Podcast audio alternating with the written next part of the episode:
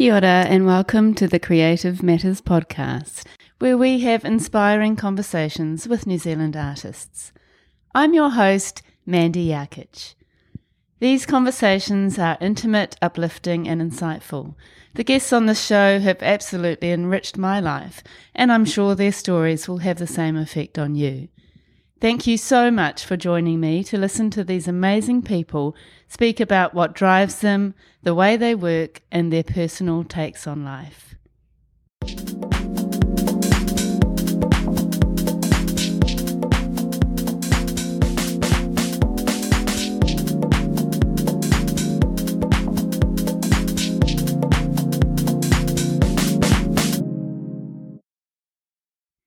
Hi, and welcome to season four of the Creative Matters podcast. It is so nice to be back, and thank you very much for joining me. This is episode 72, and we are speaking with emerging artist Rebecca Hazard. Rebecca is currently based in Tamaki Makaurau, Auckland, and she works primarily with oil paints.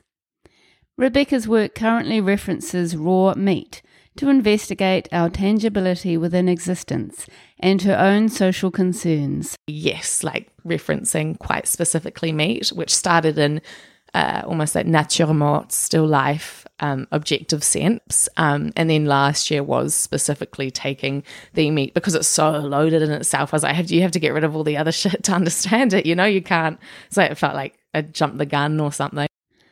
Rebecca's oil paintings are large scale with a limited palette of vibrant colour. Although the works are fundamentally representational, there is also a distinct abstract, surrealist, and sometimes geometric feel to her paintings.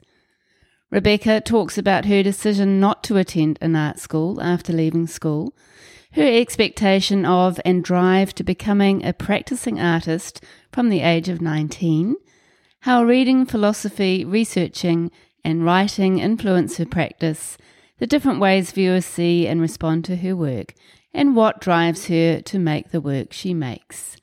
Rebecca has got such a beautiful high energy, and I absolutely love speaking with her, and I think you're going to really enjoy this episode. Hi, Rebecca. Hello, Mandy. It's lovely to see you and meet you. It's nice to meet you too. Thank you for having me. Oh, you're welcome, and welcome to Creative Matters. Thank you. Uh, so we've got you in the studio, which is nice, and um, it's a very exciting moment for me because I have not recorded since December. Wow. Yeah, that's Yeah. been a good wee while. yeah, it has. So uh, it's lovely to have you here and getting back into it Exciting. and uh, starting off season four. So that's good. Brilliant. So, um, Rebecca, I'm very excited to hear your story, and I think um, our audience will be as well. So, can you? I know you were born in England. Yes, in London. Yeah. So, can you take us right back to then and um, tell us about your childhood? Sure. Well, um, I moved here probably when I was two months old to Tamaki Makaurau. So I've always been like pretty much bred and bred and based in Auckland. Um, so my relationship with England is pretty pretty thin or sparse. Although I am heading back there in a month and a half's time. But um, yes, I moved over here with my. I'm the oldest of three of my siblings. Um, but they're all born, and my parents were born here in Tamaki as well. Um, and yeah, I don't know. It just here's home. Yeah. So I wouldn't. Yeah, my relationship with England is that is tenuous. Yes. So, what kind of child were you, and were you sort of discovering your creativity? Um, Oh my gosh. Yeah, I always loved to draw, and my mum um, was a very good drawer as well. And so I remember, like, I have th- memories of, I don't know, drawing flowers or going on holiday and doing works with her. And my grandma as well really liked to um, draw or and paint as well. Watercolors was a thing. So we used to watercolor together. But um, she was a bit older, so she also, she, the poor thing, she started losing her sight. And so I often she would try help me with these paintings, and she would be like, for this whole beautiful silhouette sunset thing, she'd be like, no, you've got to use browns. It was like a painting that was Fifty Shades of Brown.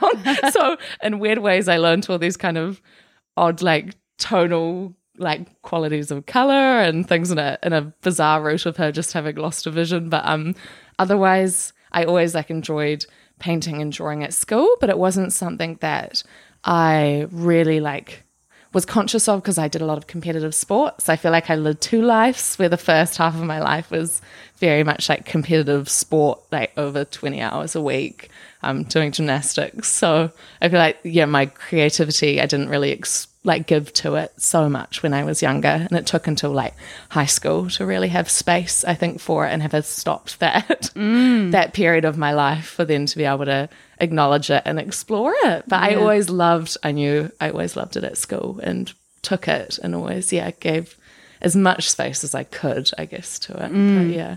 And uh, were you one of those kids who just loved the art department and yes, loved yes, all the beautiful class. people who were teachers or in the department? Um, yes, like doing all the all the processes like lino cuts and printmaking. I was really fortunate to go to schools that had a lot of material access. Um, so I remember intermediate being a really like pivotal, I think, stage to exploring that mm. intermediate school and then going into high school, um, where I went to Epsom Girls Grammar School and the department is incredible there. They have a lot of teachers who went, some of them are practicing artists themselves or had been through like Elam or AUT. Um, and there's such a range of subjects. I was really able to play from like design, painting, sculpture, art history, Renaissance. So I was so lucky, and I took as many as the curriculum would allow me to. Um, yeah, and I was always hanging out in the department for mm. sure. Yeah. So good that you had such a positive experience. Yeah, I was very, yeah, very yeah. fortunate, very grateful mm. for that. And so, um, what was your art like at, at that time, Rebecca? What were you um, focusing on, and what similarities or differences um, were there with the work that you're doing now? Um, well, I guess like uh, at high school, it's so different because you're restricted by curriculum and there's many controls as to what, you know, like to what degree play can really be fostered. But I, um, so I guess early, early part of high school and that is very directioned and is classic like fundamental drawing skills and I don't know, nature and mimetic kind of work. And then I guess the second part of high school, when you're kind of doing that um, NZQA, NCEA folio boards, so you're restricted to these three boards. Um, and exploring a certain thematic discussion. Um, the work actually definitely has ties to what I'm exploring now. I think I was, if I think back, which I'm trying to do my best to like year 13, that was definitely looking at value systems um, and what and how we value. And I think it was also because I was looking at art history and doing a lot of reading of that at the time and just questioning the gallery space as well. So I remember my last board having like I painted these hyper realist gold frames and then painted my whole board red, like it was the Auckland Art Gallery, and left a lot of the frames just like empty and then sent it off to be marked, which was like, my gosh. But I guess, yeah, just I've always like a definite tie and interest in social value systems. Um, and other like social structures. And then also in terms of like subject within actually some of my other painting work. Um, I was just really enjoying having a lot of fun. And then with some of my other painting work, I was just having, to be honest, a lot of fun. Like I was um, doing, I don't know, like classic kind of still life. I feel like I have a big love for still life and the kind of relationships between objects and how they kind of reflect our social value systems as well. So I was doing works, but then I was kind of just destroying them. Like I remember spray painting over them and ripping them. Um, and so I just I got a lot of humor out of that work. So in it, that's when I also kind of got a bit obsessed with food. And I remember like painting like just cabbages or things that I thought were really mundane and funny. And then and then one work had meat in it actually. And so I think that's the first time that um, kind of I put meat in work and I found that super interesting. Uh, but I, yeah, I guess that's when um, eventually I gave myself space after high school to explore that and as a subject what it was wanting um, mm. um, to tell the viewer. But yes, but there is so there very much is links yeah, to it. But um, really interesting. so kind of like a always a humor to it, like a dark humor, even though I don't think people would sometimes realize that, but it's kind of just humorous play. Mm. And mm. what do you think in those days when mm. you were a teenager? Yeah. What was it that was so sort of funny or intriguing about painting meat? Um, I don't know. It was just super naive. Like it was not even much of a reflection in terms of its inclusion in the work. Like I found it really interesting putting food in it because I think you know that's something that's so essential to everyone and like uh, on the daily and something so i thought it was so mundane but it's so i don't know loaded within itself in a subject so i think yeah i just there was a lot of intrigue in putting it in a work in terms of how much we can kind of sometimes pass by it and take it for granted but actually what it's signifying and symbolizing sometimes to us mm. as well so i think uh, there was a slight acknowledgement of that in high school but i just i think I, like a classic whoopie pie to the face in comedy. I just thought it was kind of funny. Like I didn't think yeah and much much of it. Yeah. yeah. So it was super unexpected for there to be then like this whole exploration, further dialogue from that. Like I didn't yeah think anything else would come from it. Really, I was just duct taping paintings and putting weird food in it. I'd yeah. love to see your board. Yeah, it's fascinating. And uh, so you, you sort of felt like you were successful at high school. You got good grades in the yeah, end. I did. The um, curriculum, I was really lucky. Worked like worked for me. I mean, I also had super supportive teachers that said like, "Hey, if this isn't working for you, or if you're not um, interested or worried about getting, say, whatever the higher marks, then like we're happy for you to like play as well." So I was given a lot of space, which is pretty awesome mm, to be able to amazing. acknowledge that you don't have to you know so like in order to allow the creativity and play and space for that so but i was lucky that still my work definitely did fit within that, yeah. that system and i could yes um, do quite well at school and, and yeah. we were just talking earlier that um, you didn't choose you chose not to go to um, study tertiary, arts. Yeah, yeah, yeah, And I guess some of your teachers were expecting that you might. Um, yeah, I think I've always been quite determined and outspoken on what I like with the direction I want to go. And so I think they knew that I was going overseas because that's what I did after high school for a good 14 months. And so, um, but I still always had, and I mean, I was in discussion with them for sure about university or different art schools, and it's still something I'm interested in. But at the time, I didn't think it was the the right thing or the right moment for me. I knew that I still wanted to be practicing, you know, always and an artist and giving to that and that being central in my life and every, like, you know, holding the main space. Um, but yes, I didn't see it as at that at that point the right thing to do. Mm. I think I had yeah. Other and what was it? I mean, it's amazing that leaving school and thinking that you wanted to be a full time artist. I mean, that in itself is very brave. Yeah. But what was it that made you think that you weren't quite ready or you didn't want to go to um, art school? Well, I wanted to, I'd saved up for a while and I really wanted to go overseas and see all these incredible works that I'd been like studying for in art history and that. Um, and I also wanted to like learn because I'd started learning French. So I had people in my family speaking French. So I wanted to um, kind of fluently do that. So I stayed in France for quite a good period. Um, and so those I had different kind of goals, I guess, initially with that. Yeah, I was like, that's what I want is to be traveling, seeing a lot, taking a lot in, and then because I know university is not going to disappear. I mean, and I mean, apart from the arts are on the edge in terms of funding and stuff yes. at the moment, but um, yes, as institution, I didn't think it was going to run away in those two years. So I was, I'm, I'm going to can come back the following year and do that. And that's mm. when I came back that next year though, and then I thought there's I mean, I've had a year of a lot of reflection and things I was interested in, and I really wanted space to explore that. And I had a lot of friends that had gone through, um, say, Elam, AUT, Ilam, all the like art schools, and um, I knew that first year was a lot of play, which is really wicked and what I definitely always, you know, you always want.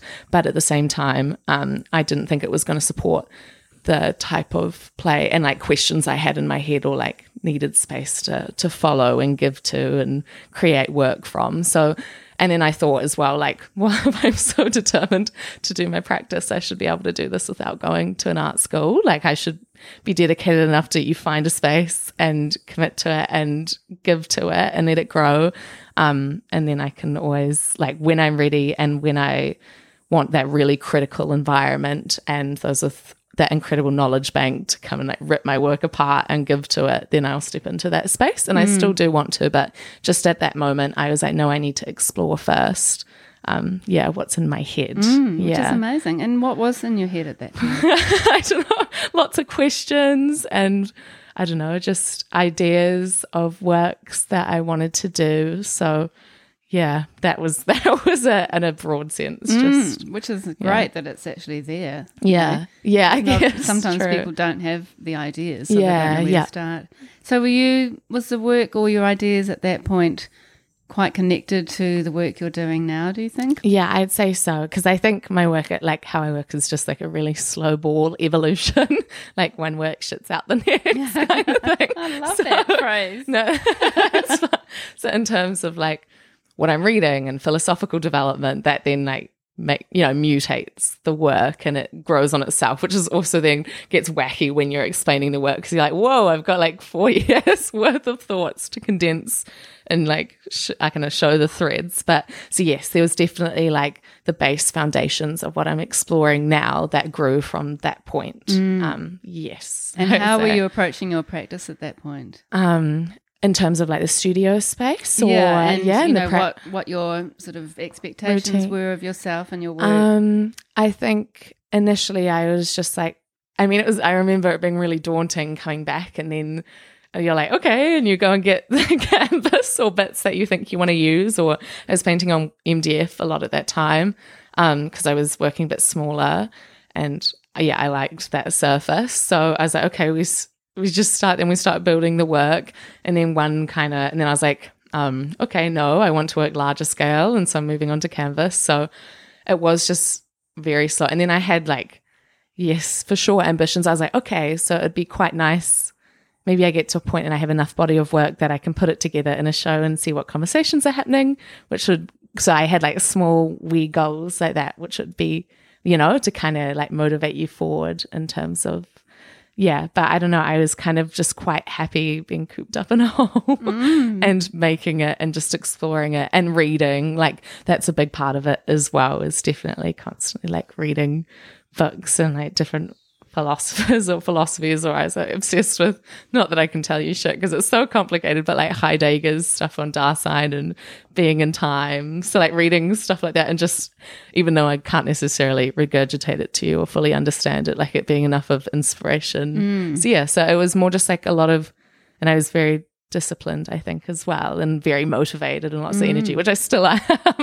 Um so yeah so it was, it was kind of just like yeah let's give to it let's do it and who cares? Like that's what yeah I don't know. So good. And were you working full time on your practice at that no time? I wish I always want like you wish I could but do have to survive. So I've always had part-time work whether that's like hospo or I don't know like at the moment I do technician work as well in high school. Um and then yes I don't know so no always had a part-time job which was like at least 15 hours a week um to yeah to s- support myself and save and then and pay rent and food Yeah, as and alleviate the practice. do, yes, sadly. yeah. So I couldn't do it full time as Mm. much as gosh would love to, but at the same time, I, yeah, I think for a bit. I mean, now I think I could do it, but I think for a bit I didn't want also the money to touch the practice as well, and in terms of then dictating direction as well. So I wanted to potentially be able to explore ugly conversations or things if I could. So yeah, I.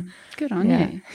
So you that was like um, was it sort of five years ago or Yeah, I guess so. Like 2017, 18, 17, 18. that's when you started yeah. your practice? Yeah. and that's when you when you first sort of thought of yourself as an artist, do you think?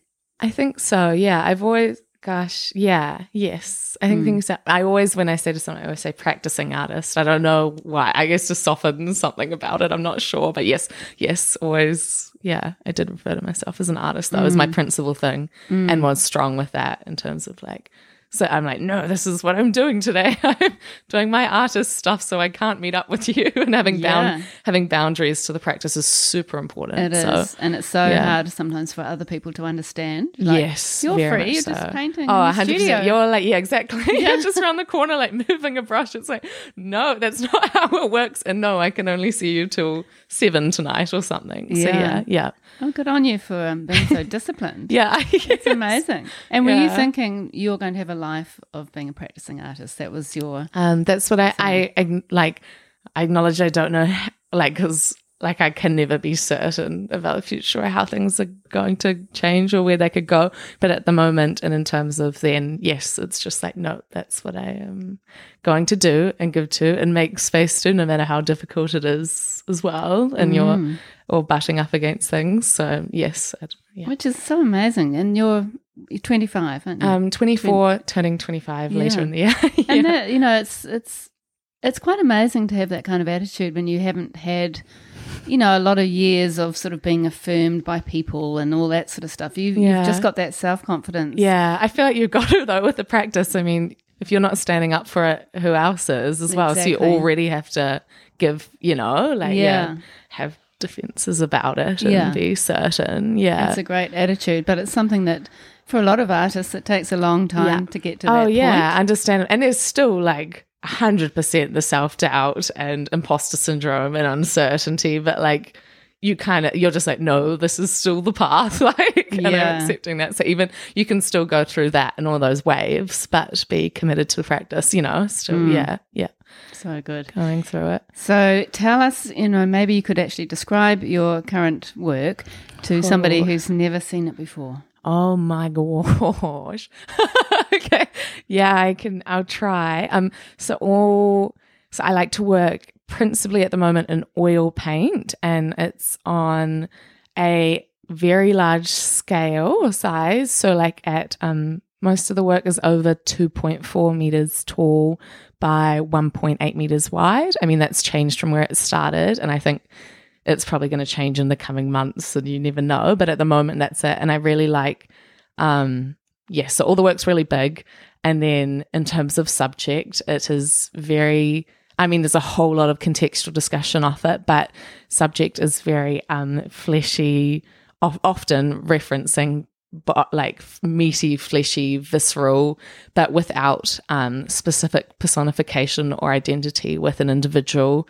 Um, and then also other, um, it's kind of it borderlines, I think, representational object and then abstraction as well through its treatment or crop or compositional elements. So you can also have other mutant little things coming in like like the breast or liquids and fluids or little creatures and natural referencing forms um but yeah but it's still always quite um intense and hyperbolic in its color treatment and then very large scale so they swallow you so there's usually i like my practice it's like immersive as well is how i see it that it's installed and really interacting with viewer and conscious of space but it's painting so yes sorry that was a very convoluted and not brilliant. um, you, concise way You are, you are of- so good at speaking about your about your work. You know, I- you're amazing.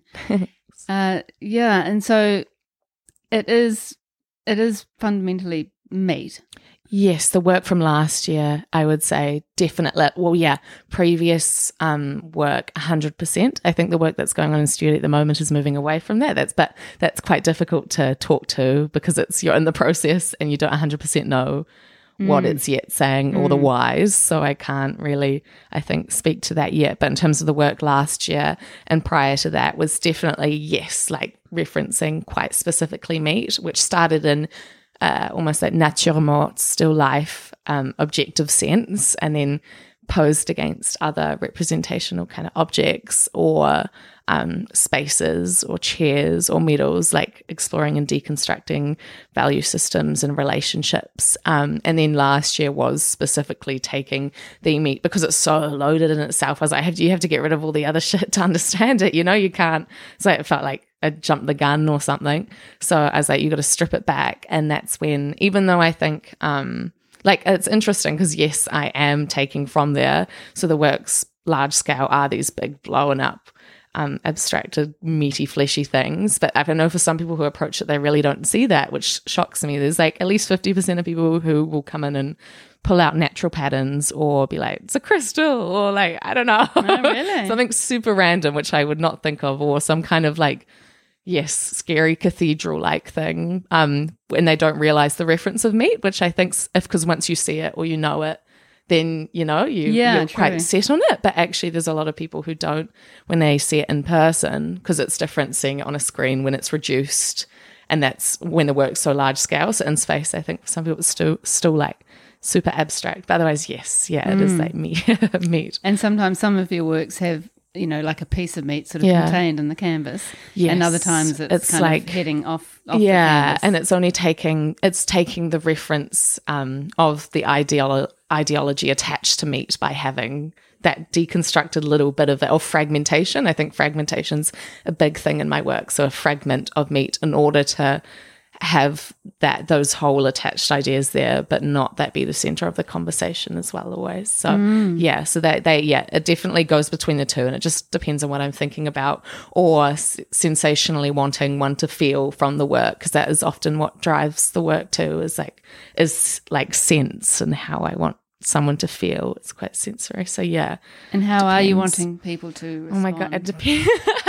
I don't. I don't really care how you respond. As long as you can respond. Yeah, exactly. As long as you're not indifferent and walking past it, then it's chill. So, um, you can take whatever you want from it. Like I really don't mind. I mean, I hope. I my wish is that people spend enough time with it to see the nuance within the work because I think it's possible like quite it could be quite easy to take it from surface value objective of what it is when I think there's deeper conversations about like empathy and things that we wouldn't assume and connotate with things such as meat or things that's something that's so abject.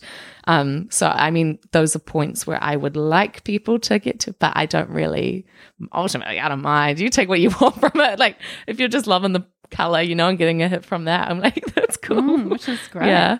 And I guess you you must, you know, if you're ever sort of able to observe people interacting Yeah. with your work, Yeah. there must be so many, you know, the spectrum of reaction, reaction, would yeah. huge. Totally. Oh, a hundred percent. But that's why I love it, and Yes. that's my. That's why I like to make as well is to make people question and have like I don't know have this whole variety of space for for exchange. And so there is people who walk in. And then they're immediately thrown by it and they walk out of the space. Like I have had that of people being, I'm sorry, I can't have like I can't do this. I can't have this conversation, which is really interesting. And they've left it. So they've been even though abject's not a verb, but like, yeah, I guess, yeah, they've been thrown from the space. Um, and then there's others who are so fascinated by it. And then, because there's also like the work, there's like a strange, also sexual side to it. So there's, it's like there's a whole, and then there's, ah, I don't know. And then there's also like a psychoanalytical thing where people, like, after my kids come in and they're like, that's like a face and he's holding up an ice cream. And like, I'm like, sure. Or like, there's the teeth. So it's quite cool in that respect Yeah. too. There's a lot of, yeah, yeah, a lot of people see different ways. things, Yes. Yeah. which is yeah. quite fascinating. Yeah. Which so is what's fun. the um, what's the sexual connection?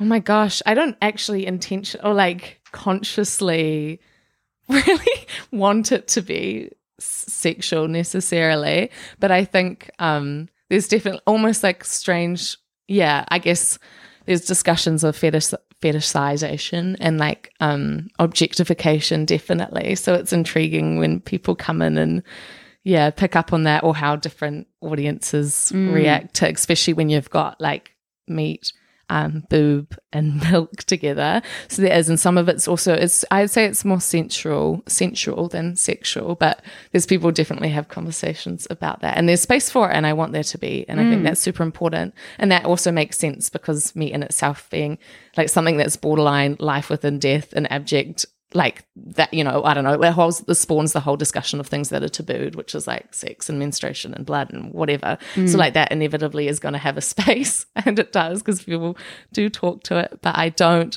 actually, I'm not consciously driven to like That's Yeah. really interesting. that discussion there. Kind yeah, of. Yeah. But it's so good that it's it can be there, and, and Yeah. you're, you're happy with that. Yeah. Oh, know, yeah. it's Hell just yeah. another reaction. but Yeah. also, I guess the um, excuse me, the whole body part thing, and, and Mm. you can have sort of either paint in something like an orifice, uh, Yeah. and then people can see that how they Yeah. want to see it. yeah. Um, or it's not even an orifice intentionally, but it No, reminds yes. people of something. Oh, totally. And they're like, that's like people that I don't like this. It's a vagina. I'm like, oh, okay. What if you got against vaginas? Yeah, exactly. Whatever. Yeah. yeah. So your work sort of has an abstract feel, but it also. Yes. has like a surrealist feel in Oh, some ways. yeah.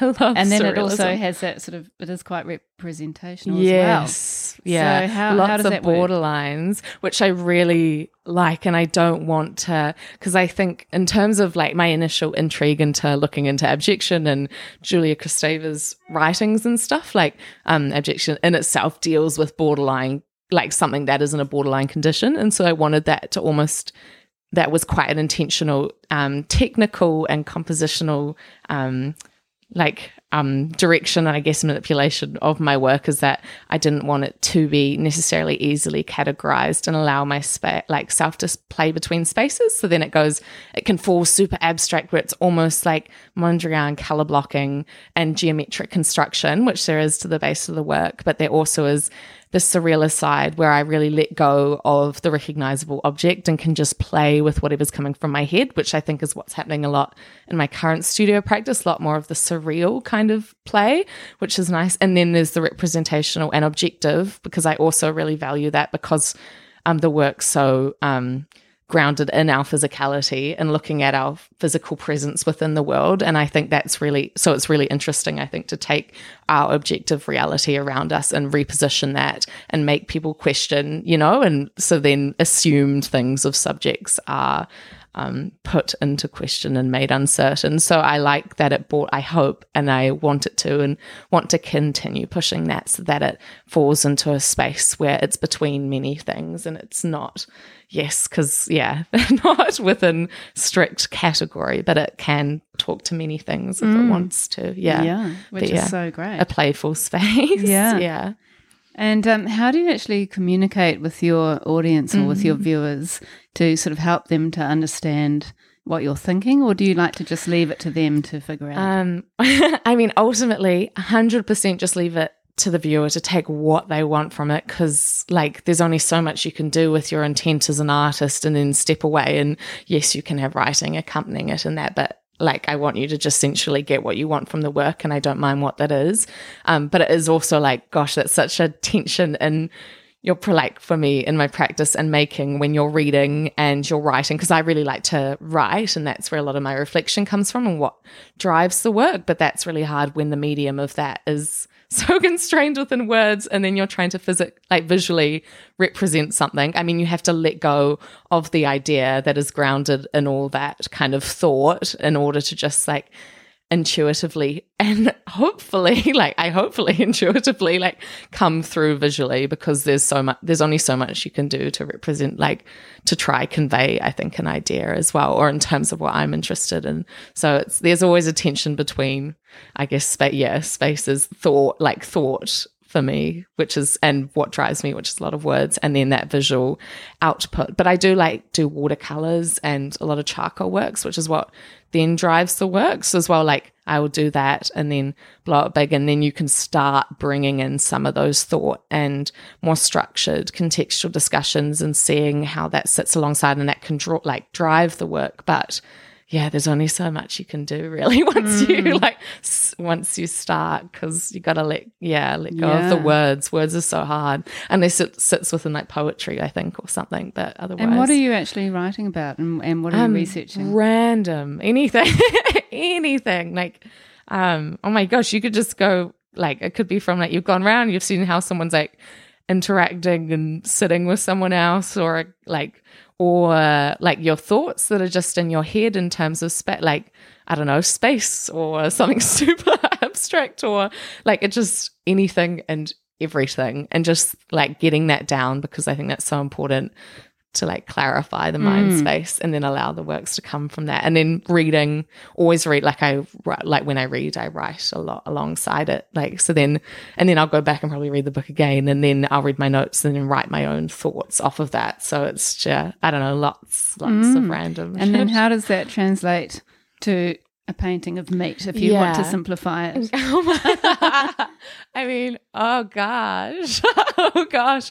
I think that's when more of that emotive, sensational drive comes in is that you read that work and you're like, okay, I think there's something that could be grounded within composition or like a color or like or for something so strictly um like like subject like meat and objection that's just like so entwined. So like you know that's quite literal. I don't know.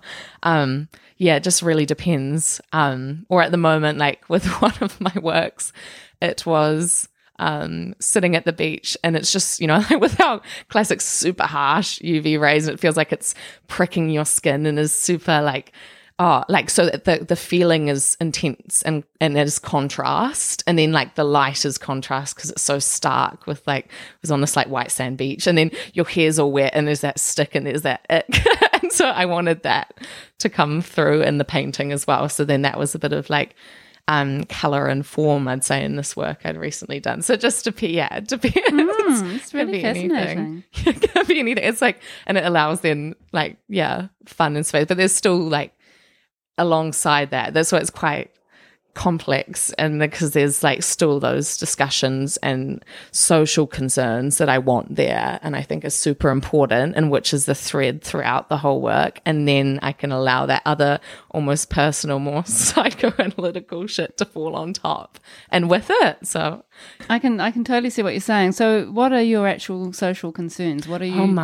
trying to say there's there's many. I mean, they don't have to be also so forefront in the work. It's more a space for me to be um, like in a cathartic sense to be able to be like, okay, yes, I acknowledge this is what I was thinking about. The viewer might not um, receive that, but like definitely, I mean, you wouldn't. I don't think people would assume it, but like eco- like ecological concerns and climate change, and um, I think also providing a like different values, like psychological approach to um, engaging with others, so othering and empathy, which is through something which is like my work can be quite intense with people, so they wouldn't assume it's about that, but it's actually wanting you to let go of the self within the work and ego in order to sit with other, and so then actually enter back into the world from an empathetic space.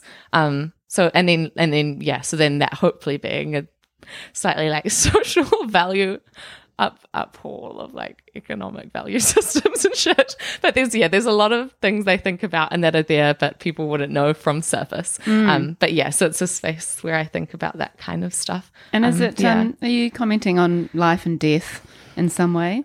Um, oh, it's always there. I think that's so important. I think I've had people who said I, think I'm quite pessimistic because of it. And it is kind of asking a specific outlook, but I think the reminder of death is and, and that inevitability. I mean, it's something that, gosh, I still really try to sit with and think about, and it's hard, but that's why I think it's so important. And it's another one where you unify together because it's like, that inevitability, you know? So again, there's a letting go of self within death and then wanting to live and being motivated, you know? Like, mm. I mean, it mm. can go, depends its outlook, but I think it's, yeah, I think the reminder of it, like in classical 17th century, like Vanitas, that it is important to have that reminder in order mm. to like reflect and intentionally engage with the world. Like it's reflecting yeah. on engagement in space is my main thing, is wanting to, even though it seems odd, it's actually wanting to empower you through a deconstruction of self. Mm. So, which seems very like loose. I don't know. No, I but that is that. where, yeah, yeah, yeah, where it comes from, which I people wouldn't assume. But I like that it's done through something mon- mundane, potentially mundane mm. as well. But yeah, there's lot, yeah, lots of discussions and especially because then you also yeah, you start, I think, valuing life more and looking at how life is valued and body is valued and animal is valued and that we are animal and our denial of that. And so, you know, so it's a, yeah, I don't know. Mm, yes, that's complex. where I come, yeah, that's where I come from though. That's some of the little rivers that lead yeah. into the final lake. That's but, brilliant. Yeah. You know, it's amazing at your age, at 24, that you have such a sort of really good grasp of, of what you're thinking and where you're heading and what you're trying to say um, and through your work, which is amazing. And, you know, just to think that you've managed to figure all of this out, you know, you do talk about your work really very well. Yeah, I don't know. I mean, I, I, I've, uh, I don't think I've figured anything out as is anyone, but I, I do like to really write and reflect and ask always the whys because I think, I mean, it's ultimately the same thing where you've got to stand up for your work and defend it. So I think you constantly have to be questioning it. And so that's where I think that that I can talk to it quite easily. That's where that comes from because that's a for me an important part of my practice. Um, and in terms of decision making and like and pushing the work forward. Um, but yeah, I don't know. I don't know. I don't. Yeah, it's constantly changing though. I'm sure I'll like listen back to this in 10 years and be like, my God. no, no, but it's all part but of the yeah. journey, yeah, it? that's it. yeah, and whatever you're doing now is informing what you do yeah, later. yeah, yeah, 100%. Which is exciting. Yeah, it is. Yeah, It's I can't wait to see what you're working on. Same. Yeah. Nerve wracking. What's going to come? Yeah, it's great. And um, so that's a, a really amazing um, overview of, of your practice. But can you tell Mm. us about your process and maybe think of one artwork that you've created Yeah. and how do you go about? I mean, we know that you do a lot of reading and writing. yeah. But how do you actually, Actually, approach the canvas? Yes. Yeah. Okay. Um, okay, I got to pick a work in my head. Let's. Um, I'm gonna pick the work Campylobacter, which is in my show. Um, I had done at Scott Lawrie Gallery last year called "Honey, You're Caving In."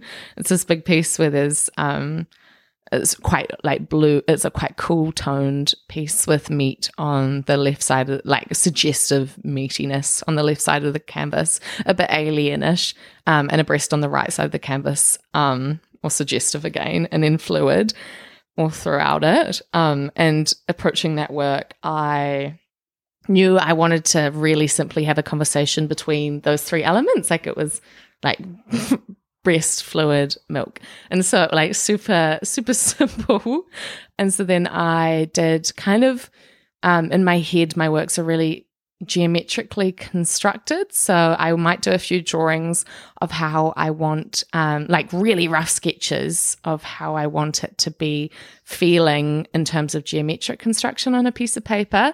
And then i get my for that piece i got my camera and i i filmed myself. Actually no i think that one my poor partner filmed me rolling around on my bathroom floor with, with meat and milk going all over me really trying to just physically understand and embody what i'm trying to discuss in my work um, and so then from that i took a lot of um, snapshots i guess of this this video piece. I wouldn't call it piece, but yeah, this video. And then I would kind of collage from that, from those reference images, this work I wanted. So that maps out the base of my, often it's like that. So, and then I decide what size I want to be working at, which again, that one was, I'm like 2.3, I think. I think that one was 2.3 by 1.8. And, um, and so then from that, I guess I kind of collage from my reference sketch and those images, um, the base map, what I call my base map for my work. So then, so there is a lot of reference, I guess. So then I'm building that up and then I let go of reference for all the layers that are to come, which is really nice. And that's when it gets surreal and distorted and there's no reference. And I, that's like so f- freeing as well. So that's where, I guess that's where the bridge of like, some of that kind of context and drive comes in and then the actual painting process so and then i feel like for me i really it's like carve it's like carving i feel like that's how i really approach it it's like carving out the canvas with paint even though you're adding not removing yeah so then it just builds up from from there Mm. And do you start with, with pencil? um, on your canvas? I have again it'll be like rough lines. Like I'm like, okay, I want this bit to end there. I want something to happen there. And so it's like super loose. It's super loose abstract and it's not yeah, no, there's nothing tight about it in terms Mm. of guiding. Mm. And then you can yeah. And know. then how do you how do you approach your actual painting? Oh my. oh my. Um gosh, it changes again from work to work, I think. So with the the paint I I think I think color is a big part of my work. And so again, that's what it will be like the pigments, that initial layer is super important for me in determining a degree of the sensory direction of the work. So then it's pigment driven. Um, and then like um quite a fat fat layer of paint. And then and then it's just like free flow loose layers where I can have fun considering light and I don't know, just yeah, the technical elements, I guess, of the actual application. But um, yeah, it's a hard one as well to, I think, put into words. Again, mm. one of mm. those things where you're trying to put this visual and this kind yeah. of movement into. And do you have, yeah. um, and you, you're just talking about how colour is important. And yeah. when, you, when you look at your works together, there's definitely sort of a connection connect, yes. across the colour, a, a, certain colour palette. Yeah. But do you have um, sort of preferred colours for your underpainting? Um, no. So could Simple you have answer, a whole, no. a whole range of different colors? Yeah, I could do. Yeah, if I wanted to, but I feel like, hmm. I mean, underpainting. Yeah, no, it just depends on the piece as well. I don't really mind. I think at the moment, in terms of my practice and in studio, what's happening and a lot of change, I'm experimenting with that a lot more and having a lot of fun with that. Where it used to be, I think, restricted to. I'd also I don't in terms of colors. I work with real restricted. um pigment selection. So it's quite like your classic, like just, you know, like a like seven or eight colors actually that make my work, which is yeah, instead of getting that whole range. So I'm like, one day I will, because that's so much to deal with. Mm. There's so much in a painting to deal with in terms of like if you suddenly had all those pre-mixed tubes. So that's why I think there's I work from very few colors actually. So but yeah, in the works at the moment say like I'm really think I'm obsessed with and I'm thinking about yellow a lot, whereas I was not at all considering mm. or thinking about yellow last year. I, I don't know, just yeah, yeah, yeah. That's part of your your evolution, I guess. Yeah, I guess. And what um, what are your colors that you were using last year?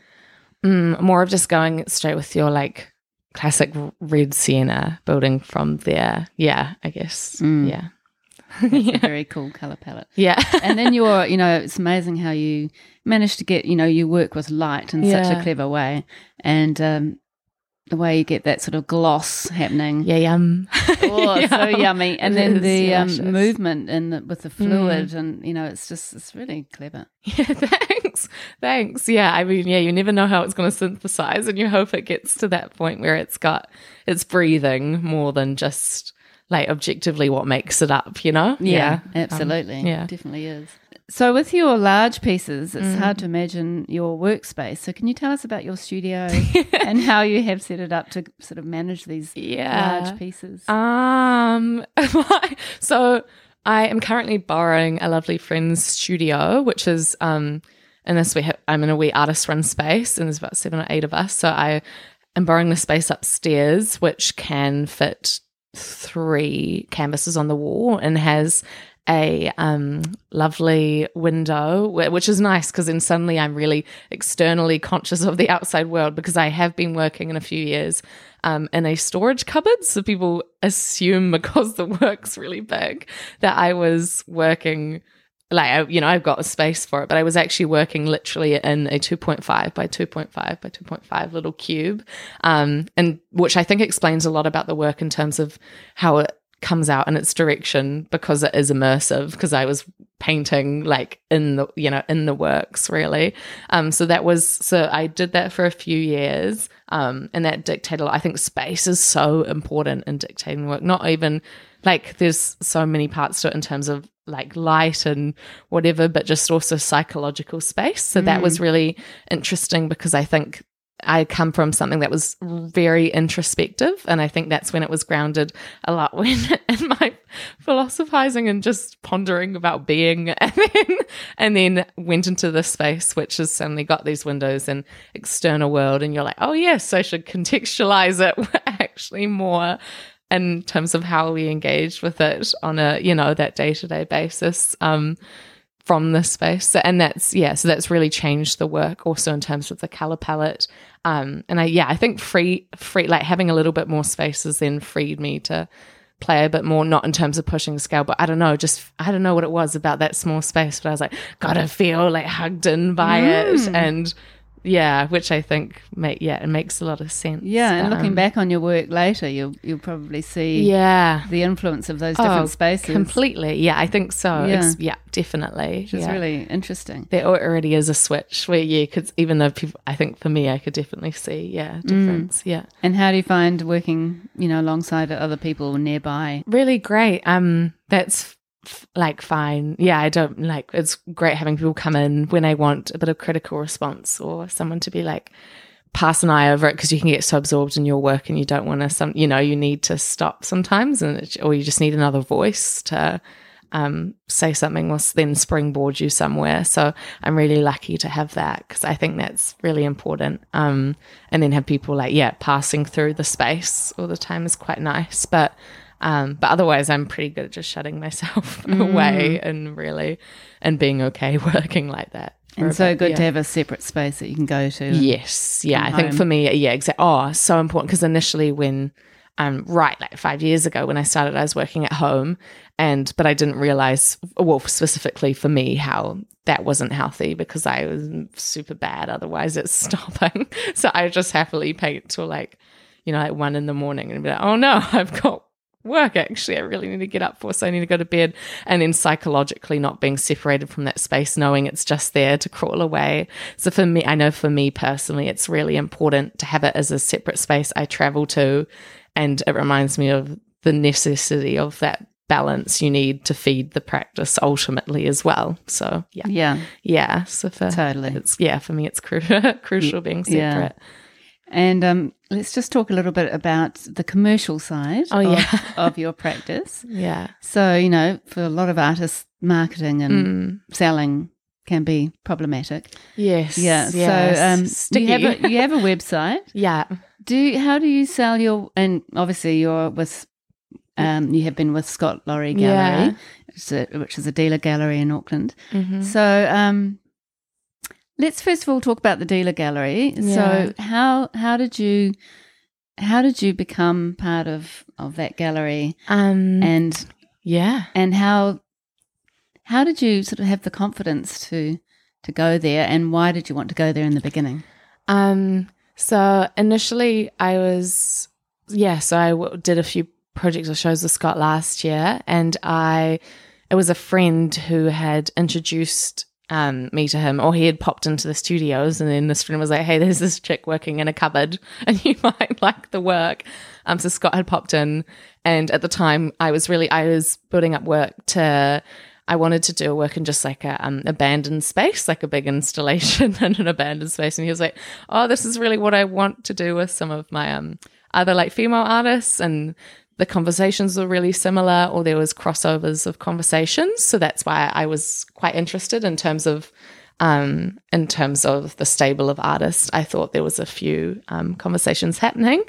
Um, and so then I guess we, yeah, did form a relationship and do a few thing, lovely things together. So it was nice doing like silo, um, like the silo show together was really great. Um, and it, that's kind of made me reflect a lot in terms of the direction and engaging with gallery spaces and commercial spaces because I realized um, it's a really it's a difficult one I found because like you don't when you step into that space because it's commercial you need to be I think really know what your practice is about and have boundaries as to how and where you want to engage and make sure that is respected um, and that um, that relationship supports that and supports the play because otherwise it can be quite you know it's quite something if it's like monetarily driven which i um, definitely struggle with. Um, but no scott was really good with that. So it was fun doing this big um, solo show together because i've never seen my work communing together in that space. And then in a space like like big white walled classic gallery space. And then doing this um, silo show was like okay this is actually i think where my work sits and wants to sit and wants to go and wants to play. Um, so then it's having those conversations as well about um, and acknowledging the future of my work where actually which is hard because that's why I still I think have my part time job so that I can still kind of work out where the work wants to go. Because I do yes sell the odd piece but I am interested in it being large scale immersive and which doesn't consider money in a lot of it. So um, which is really tricky of course because you want to be giving as much as you can to your practice but surviving.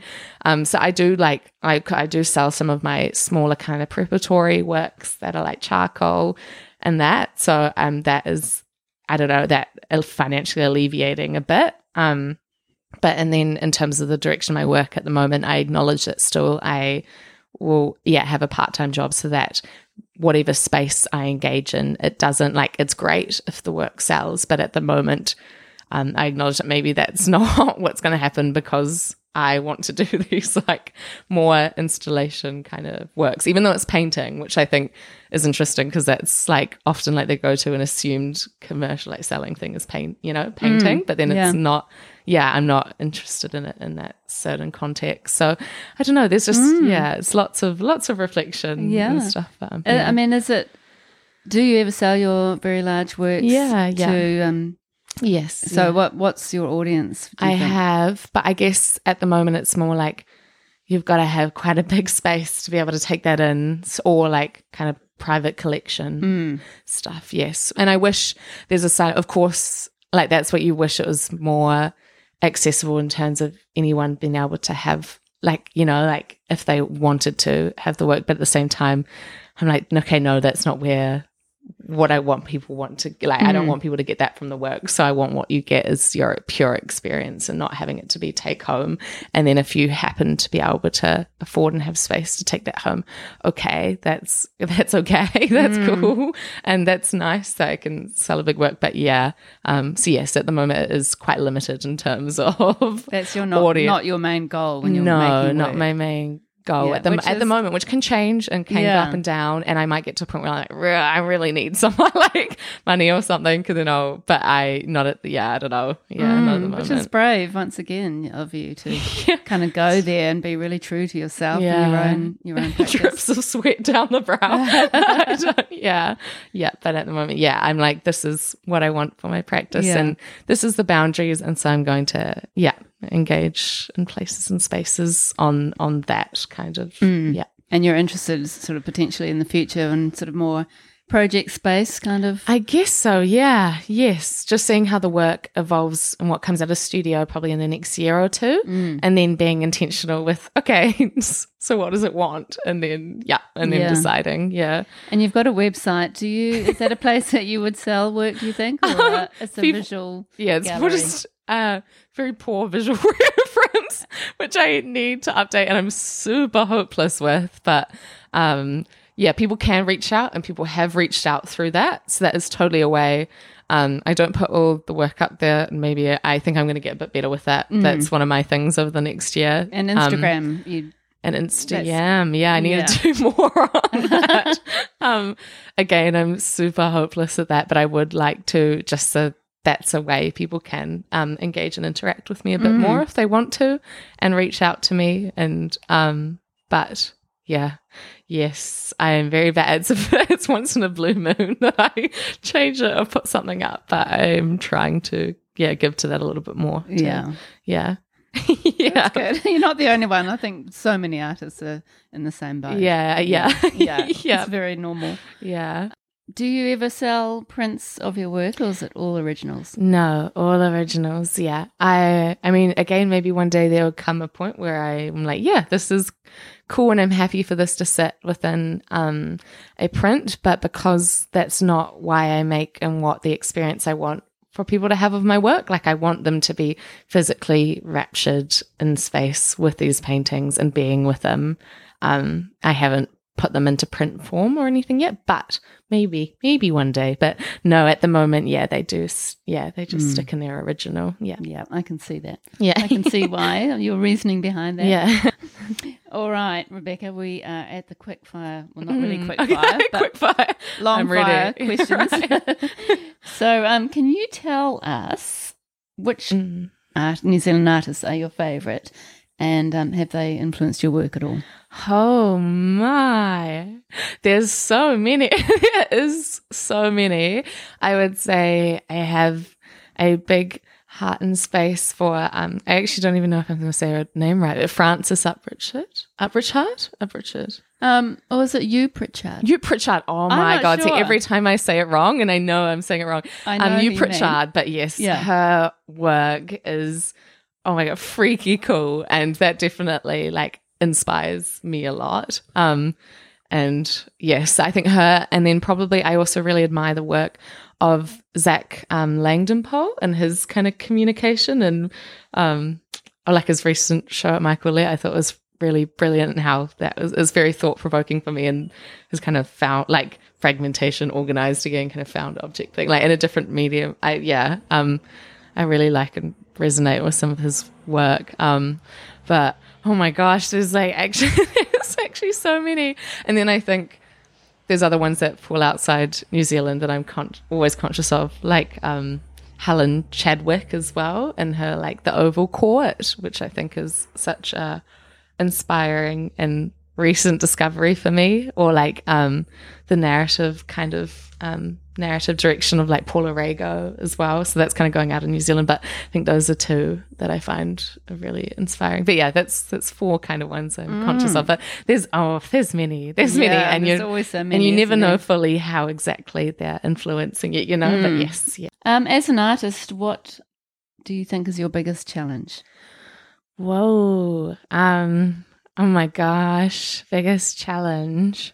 It's, a, it's such a um, privilege and so great to be an artist, but um, there is definitely things that are challenging. I think um, understand like constantly turning yourself inside out and asking the whys and being what it seems like sometimes you're like constantly vulnerable and then potentially ex- like physically engaging and exposing that to other people. And so you do have to have your yeah, uh, skin, I guess, with that. Um, but just like constantly those whys can suddenly sometimes psychologically be like quite a lot. And I'm quite an overthinker too. Um, and then um, also navigating spaces, like understanding as best you can your practice, and then navigating space and having boundaries where need be and communicating that. So I think those are kind of two two big things I think that are challenging, having challenged me. I guess I don't know. Yes, yeah. And what would you say to your younger artist? Um, I still feel like pretty young and early in the journey. Um, so, what would I say to myself would be just, I don't know, not be afraid at all to play. Um, and I actually, it would be to, um, once again, know your, um, know your practice as best as possible. So you put up those boundaries and are very, as can be as intentional as you can with where and how and who you engage with, I guess. Um, but yeah, um, Yes. No, just be ex- excited and give yourself and yeah, I don't know, just have those days you passed over the imposter syndrome and things like that. Just keep going at it, really. Yeah. yeah keep giving. And um, finally, why do you make the kind of work you make? Um. Oh my gosh. Why? Why? the big question. The whys. Um. So many. So many whys. I think. Um. One, because it brings me a lot of joy and it's a way for me to make sense. And I think like engage with the world best and look after my like look after myself and then also and allow myself to question and then hopefully provide a space for others to find value and question as well i think. That's the main thing. Yeah. Yes. Brilliant Yeah. Well, that brings us to the end, Rebecca. It's been a complete joy meeting you. Oh, no. Thank you so much. It's been lovely meeting you and you having me here at your home. So oh, thank you. It's just so nice to have your sort of amazing energy and um, hear your incredible ideas behind your practice. and, you know, after having a break of a couple of months, it's mm, just like, yeah. and the whirlwind that it's been here yes. at It's not, yeah. yeah. And no, so lovely for you to be my my first, you know, back in the uh, back on the horse. Oh no, yeah. yeah. but thank you so much for being so welcoming, and it's been ah, oh, it's been very fun for me and great to like have the space to reflect with you. It's really yeah, oh, it's so you. good. Thank you so much. Thanks.